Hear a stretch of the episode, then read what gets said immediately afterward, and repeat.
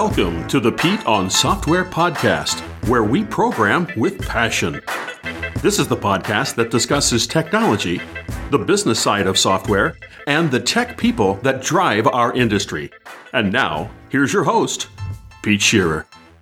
Hi, and welcome to episode 8 of the Pete on Software podcast. I'm recording this on Monday, February 24th, 2014. Back in episode 6, I mentioned that I had a talk accepted to StirTrek Conference here in Columbus, Ohio on April 4th, 2014. In honor of that, today I wanted to talk about how I go about preparing for a speech and give some good resources to people who might have to give a speech one day. I'm not being so vain as to suppose that I'm experienced enough to give seasoned conference speakers instructions, but I do have some experience and I'd like to offer some advice for anyone who might be speaking for the first time, or those that might be tapped to give a presentation, or those who have to talk in public and are scared. They say that public speaking is a huge fear for humans. They say that people fear it more than death. I wasn't sure how true that was, so I did a little bit of research.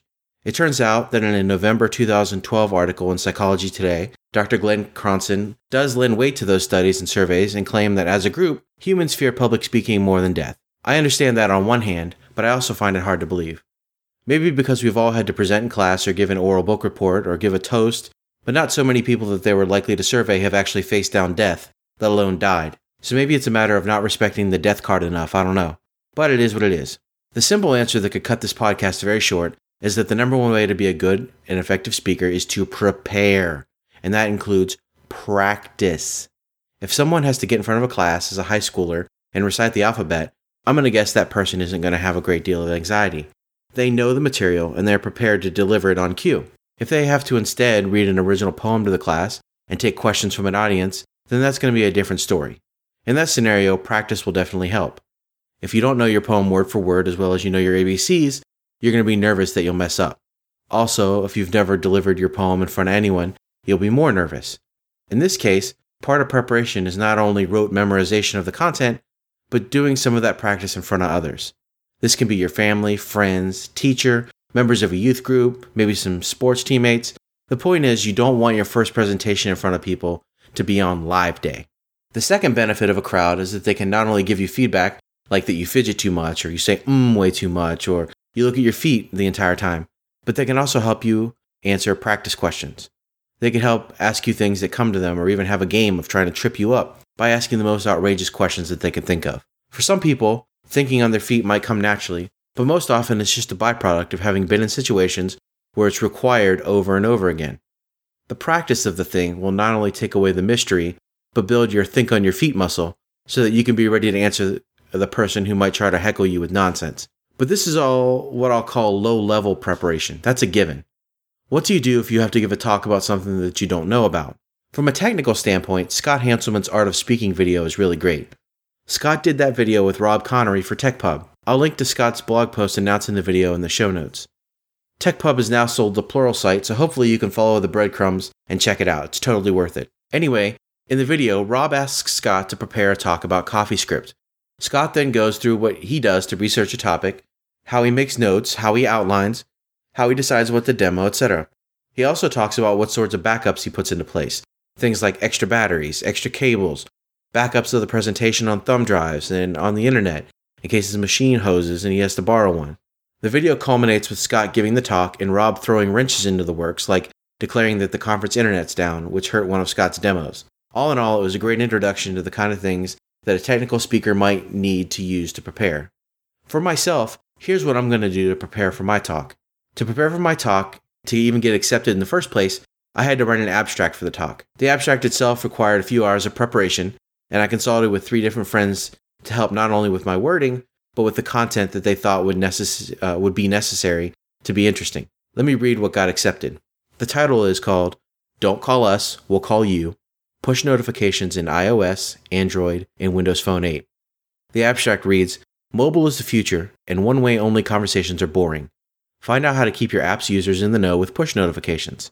In this session, we will evaluate the push notification landscape, see why push notifications are useful, and how you would send and receive them to iOS, Android, and Windows Phone 8 devices. Then, we'll take a look at running a push server, and evaluate the pros and cons of rolling your own, versus leveraging a notification as a service platform such as Urban Airship or Parse. Okay, from that abstract, I'm going to make a very rough outline. As a rule, I'm going to start the talk with a brief welcome to the audience, a thanks to the conference sponsors, and a very brief introduction of myself. So that's point one of my outline with subpoints A, B, and C. Then I'm going to take a cue from my abstract. I said we're going to evaluate the push notification landscape. In outline terms, that means I need to explain what push notifications are, why you'd want them, how they work, etc. That's point two of my outline. From here, I start working into the technical parts of the presentation.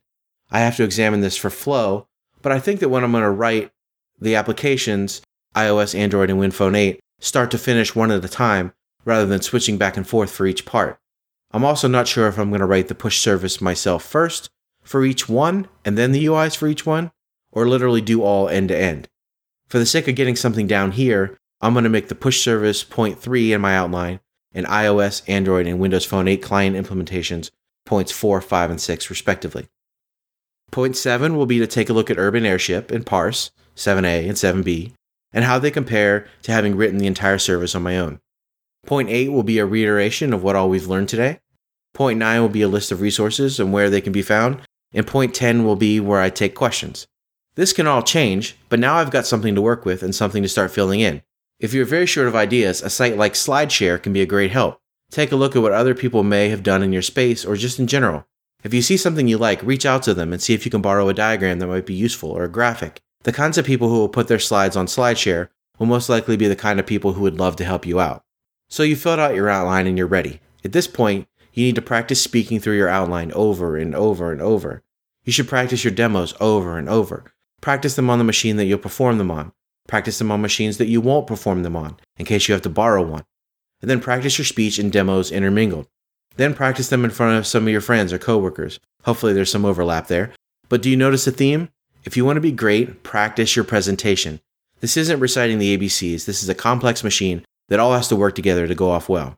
Now I want to talk about backups. I agree with Hanselman that you want to have extra batteries for your wireless mouse and different kinds of cables to hook up to projectors. Don't take anyone else's preparation for granted. If you can, and if your presentation requires internet, try to bring your own hotspot. If you can't, or even if you do, you should prepare to not have internet in case one of those things goes wrong. What I do is that I record myself performing the internet demo. I don't speak on the recording. I just record my screen. Then at the very least, if my internet is down, I can play the video and talk through it. I can pause if someone needs to see something, etc. So if it isn't as good as the real thing, it's pretty darn close. If your presentation requires a very complex setup, you might even want to record all your demos in case your machine craps out and you can't find another machine with Xcode, Android Development Toolkit, and Visual Studio all installed and configured how you want, in my case. Depending on the kind of time I give myself for this presentation, I may do just that. At the very least, I'm going to have my code available on a portable drive and in Dropbox, so that at the very, very least, I could pull it down and go over it. Something is better than nothing, and I believe your audience will appreciate the lengths that you went to try to get them your content. I also like to prepare a survey and put it on SurveyMonkey or somewhere and invite people to take it. You may only get a few submissions, but all feedback can be helpful in making you better. My very first presentation was to about 20 people, and I got 2 submissions to my online survey, so that wasn't bad. My conference also had a paper survey, which most people took, so I got a lot of feedback from there too. Another resource which allows you a lot of practice is Toastmasters. Toastmasters is a group that meets in several locations in tons of cities. At the group, you'll not only learn about holding meetings, but you'll also work on your speaking skills. You get different kinds of speeches to perform, and you're given positive feedback by your peers. The entire thing is aimed at making you a better speaker, and to do it in the most uplifting way possible. I attended Toastmasters as I was preparing to become a user group and conference speaker to try to work on fears and preparation, incorporating feedback, and the like. It's a great step 0 if you're interested in preparing yourself. As I said earlier, this skill isn't only for technical speakers. As you move up in your job, you may be called on to lead a meeting or give a presentation to your coworkers on how to perform a task, etc. Since so many people are scared, get some courage through familiarity and through groups like Toastmasters and show yourself to be a leader. As a final takeaway, I've been to far too many meetings and presentations where the speaker apologizes before starting for not being prepared.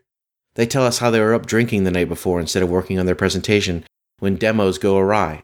Demo goblins do show up, but there's no excuse for the rest of it. If you're accepted to speak, you should not be working on major parts of your presentation the night before. I understand if you're doing last-minute walkthroughs and you tweak a small thing that you find, but if you practice as much as I've suggested, that just shouldn't happen that often. I was so nervous for my first presentation that I practiced it all morning. I was first up after lunch, so I skipped lunch and I went to the room and I practiced the entire speech in the room that I would be in to make sure that I was ready. When the time came, I was ready. I don't say that to brag. I just want to tell you that story to promote the power of practice. My constant practice was the only reason that I had any level of success. Please don't overlook it when you're pursuing your own success. My pick of the week this week is fontprep.com. And this pick actually comes courtesy of my friend Jeff Meyer, who you can find on Twitter as @JeffreyMeyer. So Font Prep is an app for Mac OS X that takes your TTF and OTF font files and generates all the respective font formats for the web. WOFF, EOT, SVG. You drag and drop your fonts onto the app, and they allow you to take a font with thousands of characters, and you can create a web font that you can embed with 1, 10, 100, however many glyphs that you actually need for your site so that you don't have overly huge font files. Each converted web font is automatically bundled with an industry standard @fontface declarations, so you can easily plop them into your working styles. Font Prep fires up a server running on port 7500 also, where you can also see what your fonts will look like in production. They call it their Font Prep Playground. Here you can instantly preview each individual character, scale them, test your color schemes, just to make sure that it's going to look great. Definitely check it out at fontprep.com. That's it for this week. As always, you can reach me on Twitter as @PeteOnSoftware, on my blog, PeteOnSoftware.com, or visit my podcast by clicking the podcast tab of the blog. Until next time.